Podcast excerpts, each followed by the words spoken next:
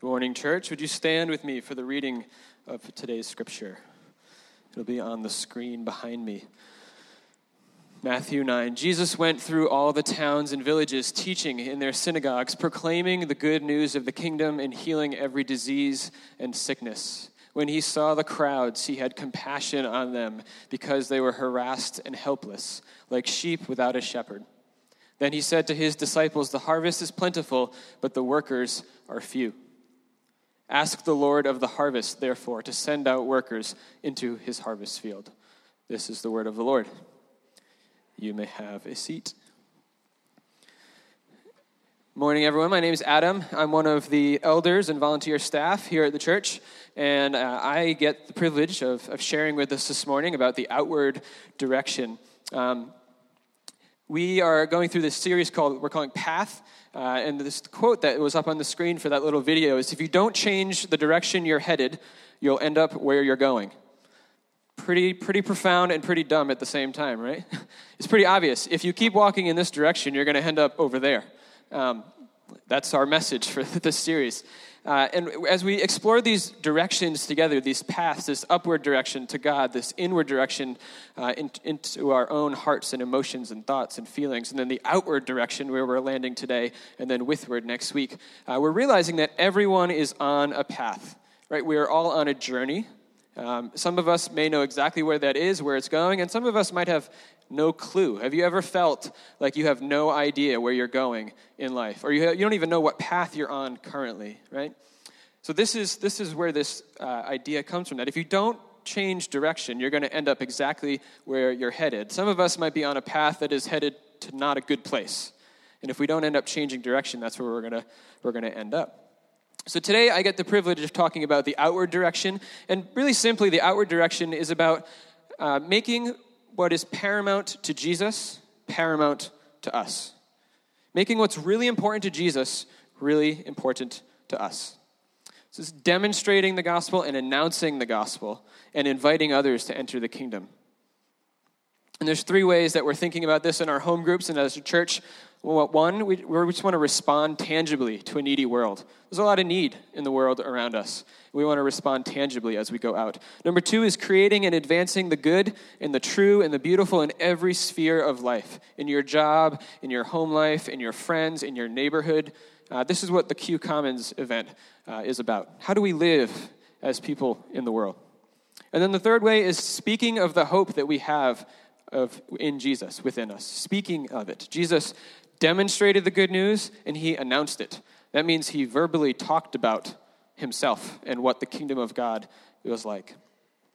So I just want to submit before we jump in that every Christian, if you're a Christian here this morning, everybody is called to the outward direction. Everybody is called to live out their faith in tangible ways. Everyone is called to the work of justice. Everyone is called to the work of the dirty word evangelism, talking about our faith. We are all called on an outward journey. But as we talk about outward, uh, it would be uh, I can't talk about it without actually stopping for a moment uh, and acknowledging some of uh, the, the awful events that have continued to happen in our nation. So I want to invite up Lonnie. Where is, where is he? There he is, over here. Uh, Lonnie is part of our elder transition team. Lonnie and I and Pastor Andrew are on the, we're elders figuring out who will be the elders moving forward. Uh, and we want to just take a moment and pause and, and realize and reflect and pray uh, about just the awful events happening in, um, in our country. So, Lonnie. Thank you. Thank you, sir. Um, good morning, church.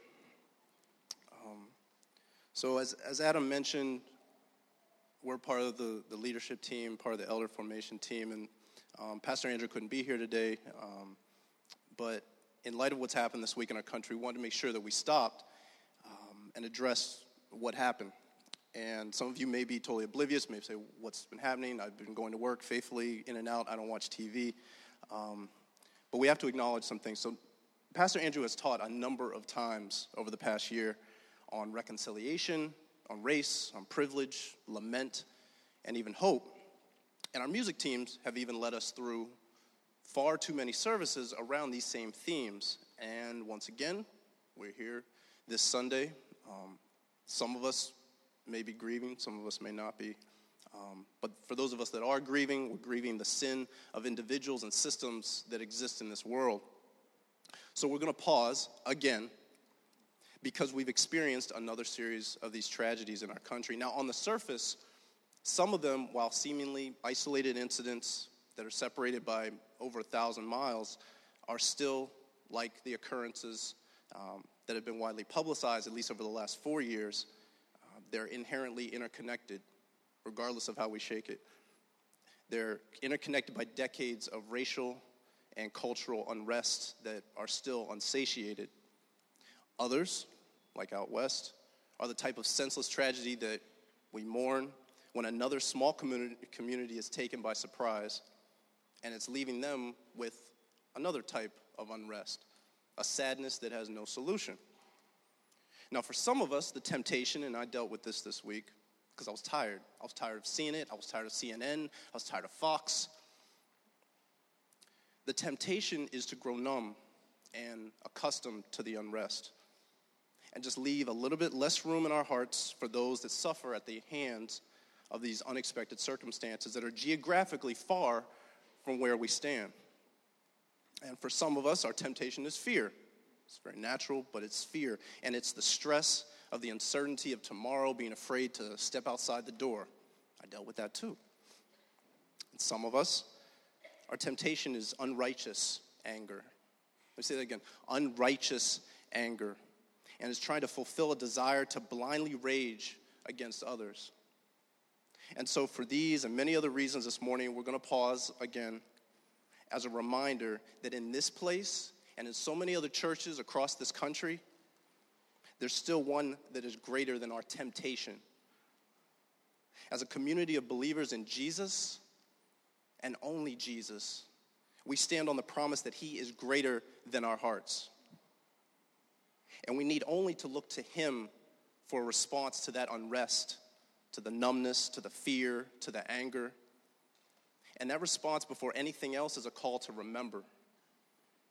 We need to remember the stories of God's peace, of God's mercy, of His justice, of His transformative love.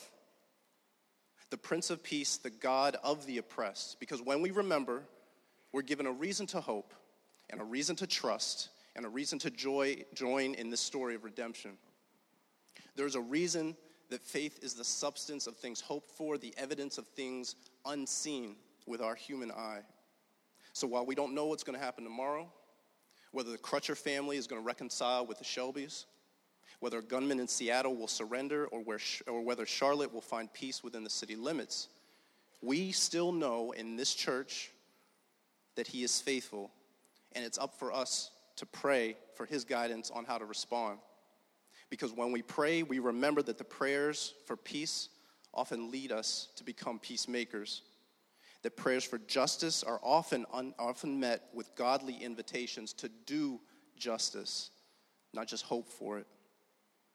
So when we pray, we know that we ask for God's sovereign hand to move, and we pray like the prophet Isaiah Here I am, send me. So, God, we pray in Seattle, in Charlotte, in Providence, as it is in heaven.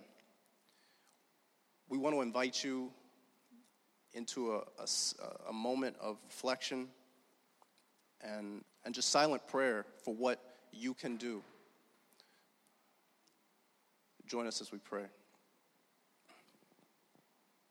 Heavenly Father, thank you for the opportunity to be gathered in your name. Thank you for this place we thank you for dedications of new life and new generations that will still follow you, whether we win or we lose in these fights here on this earth. Lord, go with us and remind us that as we seek for justice, as we seek for peace, that we do it in your name. In your name.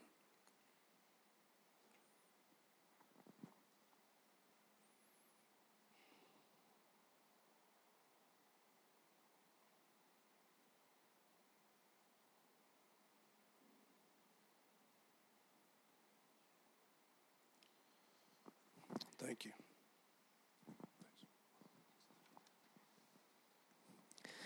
Amen. Thank you, Lonnie. If you guys want to, oh, we go there. Last week, um, Pastor Andrew, as we looked at the inward direction, uh, we talked about hard, some hard stuff. Thanks. And the, uh, um, the line that we kind of came up with was hashtag we go there as a church. Like, if you can't talk about this stuff in church, where else can you talk about it? Uh, so, this morning, as we remember and reflect on all that is continuing to happen in our country, uh, if you're feeling uncomfortable, welcome. You're not the only one. But hashtag we go there as a church, Sanctuary Church, we go there. Uh, so, if you are new and this is, um, if you want to learn more, uh, you can put that next slide up with the resources. Nope, resources slide. There we go. Uh, you can go to covchurch.org and search racial, recon, racial righteousness. Uh, there's a lot of resources from our denomination, a lot of ways that we've been thinking about this and, um, and living this out. Uh, you can check it out there. Also, you can go to sanctuaryrI.org backslash teachings. Uh, is that forward slash or backslash? Well, you got a 50 50 shot. Pick a slash, give it a shot. And then look for the cry service. It was a service of lament that we, uh, we did a little while ago. Uh, you can check that out. Um, we're not going to spend the whole time on it today, but feel free to go check those things out. And the last thing, the other slide that we can put back up, Christina Cleveland, Dr. Christina Cleveland, uh, she spoke at a conference I was at last year. Uh, she is a professor, she's a Christian, and she asked this question that really changed my perspective on pretty much everything in life. It's a very simple question Who is a part of your family, and how will the world know? So when we hear of things like Terence Crutcher and we hear of things like Charlotte, there's all sorts of things that arise up in all of us, no matter what our ethnic background is, no matter what our opinion or view is. Um, but so for me, I have tried to make this question be the first thing that comes up Who is in my family, and how will the world know? I know who's in my blood family, and I know how the world knows. Uh, but as I think about what it means to be part of the church, like who is in your family? And how will the rest of the world know about it? And that's what we're going to talk about today. That's a great segue, actually, into the outward direction. So for some of us, um, you might be like, oh, another sermon on going out on mission. Like, cool, I got this. I'm going to go on Instagram and tune out. Uh, I would encourage you to let this time be a refresher to you. Uh, let this be um, especially if you're thinking like, oh, I, I'm, I don't need another one of these sermons, or I'm already doing uh, so many things already. Let this be another, let this, let this time be a refreshment for you. So I want to share a quick story. About a year ago, so I work in campus ministry. Uh, I'm the area director for InterVarsity in Rhode Island and Southeastern Mass. And for the past six years, I've worked at the University of Rhode Island. Uh, and last year, I had a moment where I felt like my heart was invaded by God's love for lost people, for broken, hurting people on campus. And I use invaded because it is kind of a violent word, right? It's, that wasn't like God gently came over to spend the evening for a nice dinner. Like he invaded. It was like, I wasn't ready for it. No one plans for an invasion, right? No one gets ready to be taken over. Um, and I was on I was on a phone call with this other university staff from California, and he was just kind of like he's a little bit of a prophet. He was just kind of going off, and he was like, "How so many of our students care more about watching pornography than they do about seeing lost friends come to faith? Like, do we care more about people who don't know God than pornography?" Uh, and that question is like, wow, that's it's pretty bold. That's pretty blunt. Um, but if you think about it, how many of us? Maybe it's not pornography. Maybe it's something else, but do we care more about lost, broken, hurting people than we do about other things? Right? And then think about things like pornography. If you're a Christian here, which is which is more paramount in your heart uh, and so this question really like it struck me it really it arrested me it grabbed me uh, and i just had this moment of i have to do something i have to do something so, what came from this was I started going out with some of my students on campus and just talking to people. Because my goal, I wanted them to see that there were people on campus who are lost and hurting and broken, and that they need to hear about God. So, my goal was to just go talk to students, have conversations like, hey, what is your faith background? What is your experience of church? Um, are you interested in hearing about, about a God who loves you? Like, so we just wanted to have conversations with folks, right? And before you start to think, oh boy, this is going to be one of those like stand on the corner on a soapbox, scream at people. No, if if somebody said, No, I don't want to talk, guess what we did? Like, okay, have a good day. And walked away. So we were just talking to people, having conversations. And my whole goal was just to get my students to see that there were people on campus who were hurt, who were broken, who needed God. And you know what started happening? People started coming to faith in these conversations. We started talking about faith, and they started asking us about our faith. And then we were like, wow, they're actually really open and hungry to hearing about Jesus. So we started asking, and then my students started leading these other students to faith. They started becoming Christians, and I was like, uh, that's awesome. I don't, I don't know what to do with I don't know. I wasn't planning for this. So let's be clear. My goal was not to go help other people become Christians. My goal was just to take students out and help them see that campus has broken people. But God started bringing people to faith through my students, talking about their faith and sharing about Jesus, proclaiming the good news. God started doing this thing. And then last Thursday, half of the URI football team came to faith. Half of the football team came to faith, right? I didn't do anything. It wasn't me. I went to an event that some people that uh, InterVarsity hosted. Uh, William Green. Does anyone know William Green, former NFL player? Anyone? I, I, don't, I don't know football that well. I guess no one knows him, but check him out. He, apparently, he was a big deal a while ago. um, uh, he came and spoke, and the football team was required to go. It was school mandated. We're like, you know that he's a Christian and this is a Christian event, right? And they're like, yep, that's fine. We want them to go. So they went and spoke, and he invited them to become Christians. And half of them, 50 people, stood up and said, yes, I want to become a Christian. And he didn't force them, he didn't manipulate them. There was no, there was no manipulation. It was actually pretty boring. He just kind of laid it out there, and people were like, yeah, I want that. And I was like, what is going on? This is, this is insane. This is crazy. Has anyone ever seen 50 people come to faith at once? Raise your hand if you have. All right, that's what I thought. Pretty nuts, right? I had never seen 50 people come to faith at once until the other day. Every now and again here, we have somebody who says, Yes, I want to start a relationship with God this morning, right? Now imagine if 50 of us, imagine if this whole side said, Yep, that's me. I want to begin a relationship with Jesus today. So last year, and it's continued, I feel like God has been doing something in my heart where He has rekindled, uh, relit this passion and this desire for people who don't know Him, people who are hurting and broken, people who are lost, people who need to hear about God's love.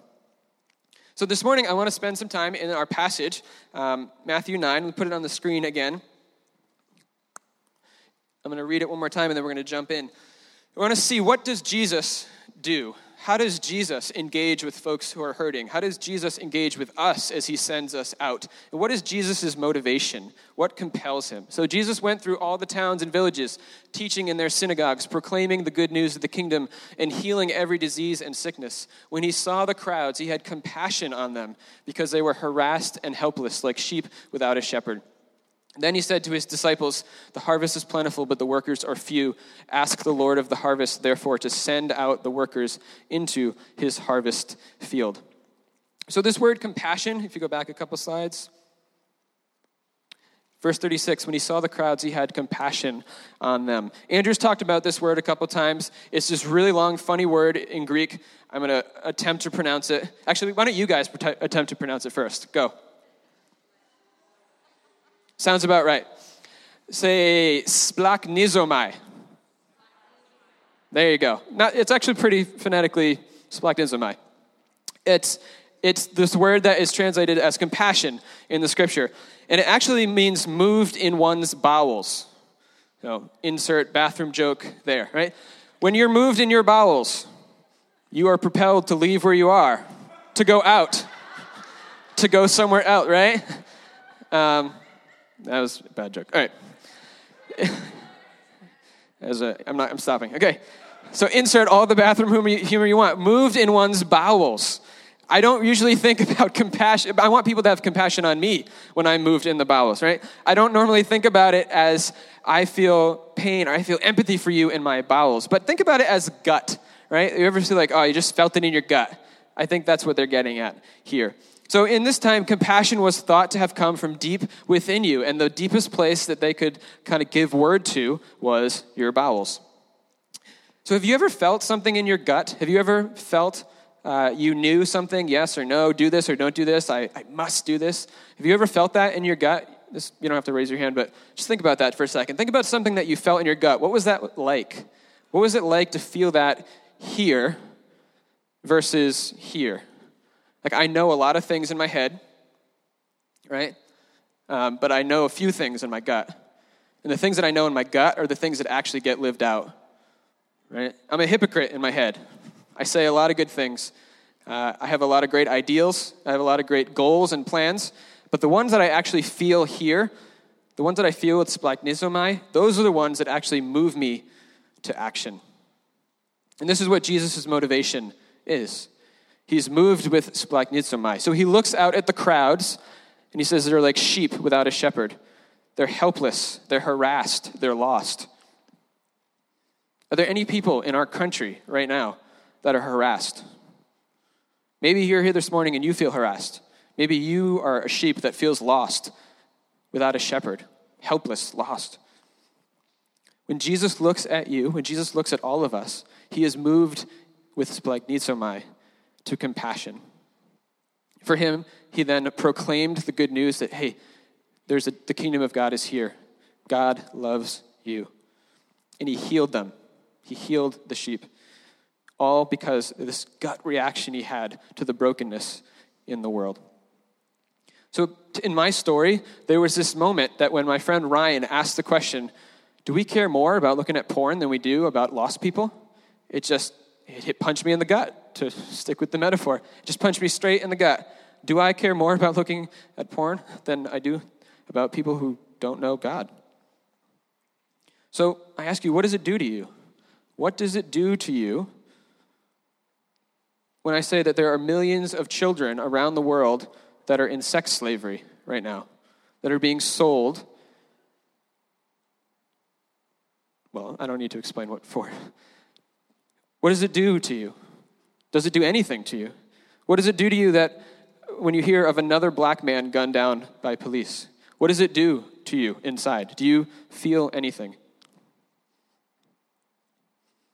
What does it do to you to know that there are millions and millions of people who don't know the love of God? Does it move you? Like, yeah, yeah, of course. Well, we should care about this. No, no. Does it move you? Not does it intellectually stimulate some thoughts. Does it move you in your gut? Do you have splanchnizomai like Jesus? There's um. Everyone knows what this is. What is this? Cymbal, Good. All right. Uh, there's a, a, passage in the Bible that says, If I have not love, I'm a clanging cymbal. All right, ready? What, what's a word to describe that sound? Annoying, right? it's pretty annoying. If I have not love, I'm annoying cymbal. But more than that, I thought about this. I was like, this is really just incomplete. Nobody plays the ride, just the ride, right? This needs the rest of the drum set, right? It also needs the rest of the band. It needs the singers, it needs melody. Otherwise, it's just it's annoying. And it's really incomplete and lonely, right? The cymbal needs more with it. In the same way, our spiritual lives are incomplete if we're not on the outward journey. If we're not actively engaged in what Jesus cares about, if we're not moved in our gut with the things that move Jesus, yeah, we could be annoying, right? You could be kind of annoying, but more, but more, but worse, more worsely, more sadly, your faith life is incomplete. You're missing out. It's not that the cymbal isn't good, it's just it needs to be with the drum set, it needs to be with the band. You need to be engaged in the outward direction. See, Jesus is not just an add on to your life. We've talked about this a lot, right? Like a lot of, uh, like, oh, just add Jesus to my life, just like a little salt and pepper on the, the stove, a little seasoning, and it makes it taste better. It makes my life better. He heals me of my hurt. Um, I have a lot of good friends on Sunday, I get to go to brunch. And then Jesus makes my life better. And that's part of it. That's absolutely part of it. But you're missing out if you're not engaging in the outward discipline in Ephesians, it says that uh, we have been given good works prepared, that God prepared for us in advance to do. So if your faith is all inward and it's all about you, you're actually not living out the full message of, of Jesus. Because everybody has been given this, what, they, what the Bible calls the ministry of reconciliation. In 2 Corinthians, it'll be on the screen for us. 2 Corinthians on the screen. There it is. And all of this is a gift from God who brought us back to himself through Christ. And God has given us this task of reconciling people to him. For God was in Christ reconciling the world to himself, no longer counting people's sins against them. And he gave us this wonderful message of reconciliation. So we are Christ's ambassadors. God is making his appeal through us. We speak for Christ when we plead, Come back to God. For God made Christ, who never sinned, to be the offering for our sin, so that we could be made right with God through Christ. Come back to God is the plead of the ministry of reconciliation. So if you are here and you're a Christian, God has given you the ministry of reconciliation. You are a reconciler. You were created to be a reconciler. This is why you need to care. This is why we need to have this gut reaction to, to feel in our hearts and our guts the same thing that Jesus feels when we encounter the brokenness of the world, when we encounter Charlotte, when we encounter depression, when we encounter people who don't know God's love. The ministry of reconciliation, four different ways that uh, we are called to be reconcilers. Number one, we're called to reconcile people to God, to each other, to creation, and to ourselves. So we are called to be reconciled to God. Through Jesus, we are all called to come back. Come back to God, like Paul says. We're all called to be reconciled to God through Jesus. We're all called to be reconciled to each other. That is why, as a Christian, we cannot turn blind eyes when there's injustice in the world. We have to care about it. We have to move outward towards it. We're reconciled to the world around us. This is why we care about creation. And then we're reconciled to ourselves. How many of you feel at odds with yourself? How many of us have ever felt like, I don't know who I am? This part of me is really broken and hurting.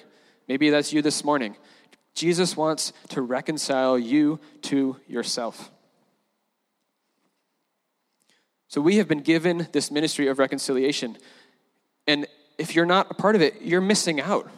It's not that, like, oh, just try harder, just go share your faith more. Because if you're honest, right, some of us, this is where I was a year ago. So this is not like I'm up here spewing judgment all over you guys. This is where I was a year ago. You're like, yeah, I don't really feel it though. Like, I don't feel that. I really don't. I really, I mean, I know in my head that I should care, but I don't actually feel that. And if that's you, that's okay. It doesn't mean that you're broken. It doesn't mean that you're not working properly. And it also doesn't mean that you're off the hook. You know? Like, that's, that's one that we love. Like, I don't really feel it, so I'm not going to do it. Imagine if everybody lived that way. I don't really feel it. Ask God to help you feel it. Ask God to give you his heart, his gut, his desire for lost, broken, and hurting people. Right? You can't produce it. That's the thing. Some of us are trying to produce God's love. Like if I come to church and I do the right actions, then I will produce this love inside of me. You can't produce God's love. You can't just try harder. You can't just love more. It has to come from somewhere. God needs to invade your heart with love for lost people. And you have to ask Him to do that. I think some of us, sometimes the biggest aha moment was like, I don't really feel that, so I guess I'm not uh, supposed to go out and do the ministry of reconciliation. Like, no, you are. It's very clear in Scripture. If you don't feel it, ask God. Like, Lord, I don't feel your love for lost people. I don't actually really care. And God's like, awesome. I want to give that to you. I want to give that to you because you're called to be a reconciler. Back to my story at URI, I took one student, her name was Meg. I took her out, and we walked around campus, and uh, we started talking to people. Actually, she went by herself. I only heard this story. Um, and she met, went up to this one student, and they had a great, like, half hour long conversation about God. And he asked her her faith, and she shared about her faith. Uh, and he was like, Nah, I don't want that. And she was like, Wait, why? Like, what do you mean you don't want that? He's like, No, I don't want anything to do with that. And that moment for her was the most transformative moment of probably her college career because she realized, like, wait, why would you? I just told you the best news in the world that the kingdom of God is here, that God loves you, that Jesus has reconciled you himself, reconciled you through himself to God. Jesus wants to heal you and give you a purpose greater than whatever you could come up with. And you're like, no, I don't want that. Her heart broke in that moment. God gave her his heart for this person. She's like, I, am good. I'm good. He's like, how could you not want that? It's the best news ever. In that moment, God broke her heart. So I ask, is your heart broken? Is your heart broken? If it's not, the invitation is to say, God, I'm realizing my heart is not broken for the things that breaks yours. Lord, help me to feel the way you do about the injustice in the world. Help me to feel the way you do about the lost people that I'm surrounded by. Guys, in my adult Christian life, I have found that there is no greater joy than seeing somebody move from death to life. Maybe some of you in this room have come from death to life in this church. You have come into this building not as a Christian, and at some point, God has gotten a hold of you and you said, Yes, I want to be a follower of Jesus. There is nothing more exciting than seeing somebody say yes from that, from stepping from death into life. There's nothing more exciting as, as a Christian, in my opinion. And if you're not practicing the outward direction, this is not meant to be like, you just need to try harder at going out. You're missing out. You're just missing out on like half the fun of being a follower of Jesus, being in this community. Over the summer, here's a picture of my friend Noah. He was up here this morning. He's Sarah and Greg's son. And Noah, there he is. Okay, so there's Noah on a boat, uh, and Sarah and Greg behind it. I'm taking the picture, I think. Uh, but this is when, uh, this, over the summer, um, my fiance and I got engaged, and then we went on this boat ride with them. Um, and then we all ended up jumping in the water. This was not planned. We all had clothes on. It was after dinner. We just went to like throw the shells in the water, uh, and then I don't remember. We just ended up, let's jump in. So we all jumped in just like this into this pond out in Cape Cod. It was completely spontaneous. It was awesome. The sun was setting. There was music, food. It was great. And Noah, how old's Noah? Six. He was a little bit afraid to jump in the water. He was a little bit afraid to jump in the water. He had his life jacket on. Um, but he was he was still kind of terrified. And we were reasoning with him, you know, like, no, no, you, we just went swimming like a while ago, right? Your life jacket worked, life jacket worked, right? It's like, yeah, like so it, will work again. It's like, I don't want to, I don't want to. Like, okay, no pressure. I was like, this is the moment that people like you're gonna deal with this in counseling later if we like force you in the water. Like, you don't have to jump, just stay right on the boat. So I'm in the water in my clothes, and Noah's like, he wants to come in. I can see that he wants to come in. Right? He's not sitting there with his arms crossed. He's like hanging over the edge, like touching the water. Like he wants in. He wants to jump in, but he is terrified.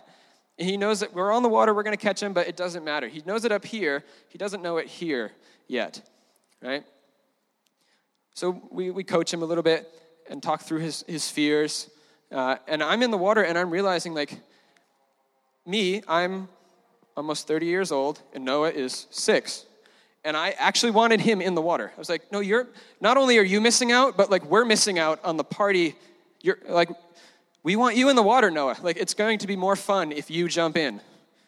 Honestly, uh, I'm like, wow, this is weird. I'm saying this to a six-year-old. Like we're not actually like friends, you know? like Noah and I are going to go out for a drink and hang out. Like no, he's six. He's in preschool or whatever. But I was like, Noah, I like please jump in, buddy. Like, like you're going to regret this. Like, we're going to get back to shore and be all wet. And Noah's going to be like, Can we go out in the water? Like, no, man, you missed it. we were just out there. Like, just jump. It's going to be awesome. He finally did it. He finally did it. And guess what? He floated and he had a blast. it was awesome. And then we all had a blast, right? And I feel like when it comes to faith in Jesus, to stepping into the kingdom, so some of you are here this morning and you are not a Christian, you're exploring or you were dragged here. Some of us can feel, oh, where'd Noah go? He went away. Some of us feel like Noah, or like you're kind of standing on the edge of the boat and you're maybe afraid to jump in. And the rest of us are saying, like, no, trust me, you want to jump in. And it's actually better in the water. It's actually better in the water. This is where the party is. And some of us, when it comes to the outward direction, I think it's this very similar image, very similar metaphor. Like, if you're not engaged in the outward direction of the Christian life, if you're not on God's mission, you're actually missing out. It doesn't mean that God doesn't love you, it doesn't mean that you're not a Christian. It's just like you're sitting in the boat while everyone else is in the water. You're just sitting in the boat with your life jacket on, and everyone else is swimming in the water having a good old time. And the invitation is come back to God, jump in the water, step out, literally, step out of the boat into the water. Don't miss out on the fun. So, this morning, I'm going to invite the band back up. We're going to come up. Uh, we're going to have a time of communion. And I'm going to make two simple invitations off of today's, um, today's message. As we come to the table, we think about God being the ultimate outward facing God. God came, left his place on high and came as Jesus to us. He came to us. God is infinitely oriented outward towards the other. And thank God, literally, He is, right? Because God came to us. God is oriented outward, and therefore we are. It says in Second Corinthians that God was reconciling humanity to Himself through Christ. God so loved the world, right? God loved the world in His gut with compassion that He came as Jesus to give His life for us. So this morning, I'm I'm pleading with you, like Paul said, come back to God. If you're here this morning and you feel far from Jesus, that can change today. So the Bible says, draw near to God and he will draw near to you. I'm pleading with you, come back to Jesus this morning. God has reconciled you to himself in Jesus. And the second invitation is for those of us uh, who are like, yeah, that's great, but I'm honestly, I'm realizing I don't actually feel anything in my gut region or in my heart for people who are lost. I don't, I don't have that concern. I don't actually feel anything uh, for the injustice around me. You know, I think about it, like a status on Facebook, and then I move on. I don't actually have this splanchnizomai like reaction that Jesus has. And Lord, I want that. If that's you, the invitation this morning is to say, God, I want that feeling. But I want to know your compassion for the lost people in the world. So I'm going to pray. I'm going to invite us to respond. And if there's any week that is the most appropriate to ask us to make an outward confession, it's the out week, right? It's the week where we're talking about moving outward.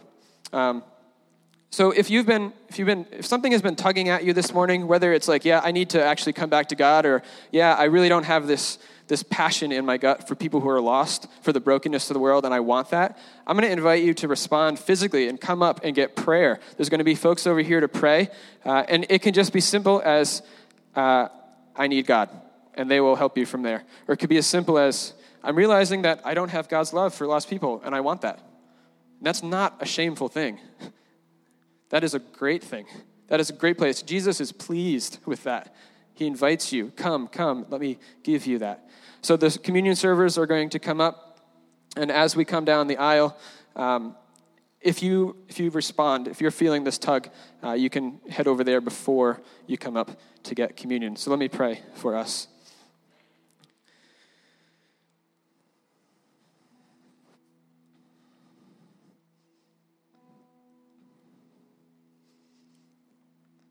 Father, you are the ultimate, uh, the ultimate goer. Lord, you are the ultimate uh, sending God. Your very nature is to move out towards the other. You looked at us, broken humanity, and you moved out to us, God. You came as yourself to give your life as a ransom for us, to bring us back to you, and to give us the ministry of reconciliation. God, you are moved in your gut for, with love for us, with love for this broken, hurting world.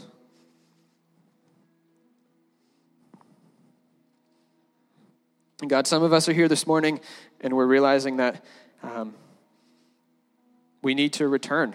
We need to come back to God.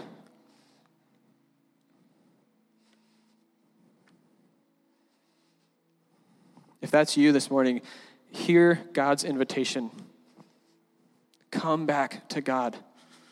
I plead with you, come back to God. He is waiting with open arms. Jesus reconciled us to himself at the cross. As we come to the table, this is his blood poured out, his body broken for the forgiveness of our sins. So if that's you, I want to invite you just to no one's looking, your hands are your eyes are closed. Just raise your hand right now. If you're if you're saying I need to come back to God this morning, just go ahead and throw your hand up and I want to pray for you.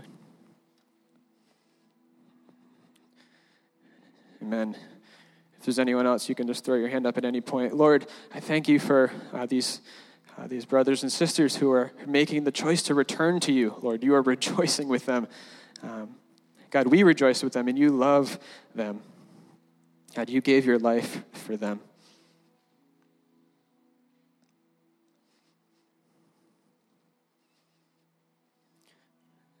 And for the rest of us, if you're if you're feeling, man, I don't have God's love for the lost, I need that.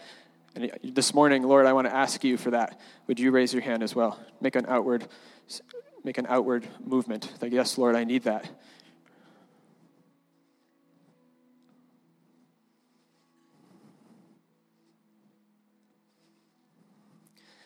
Amen. You can put your hand down. Lord, thank you for, for these brothers and sisters. I pray that you infuse them with your love. Invade their heart, God, with love for the broken and the hurting and the lost. God, would you arrest them when they see injustice? Would you arrest them when they encounter people who don't know you? God, not out of duty, but out of, out of delight. Lord, we can't produce your love for people. We need you to infuse it in us.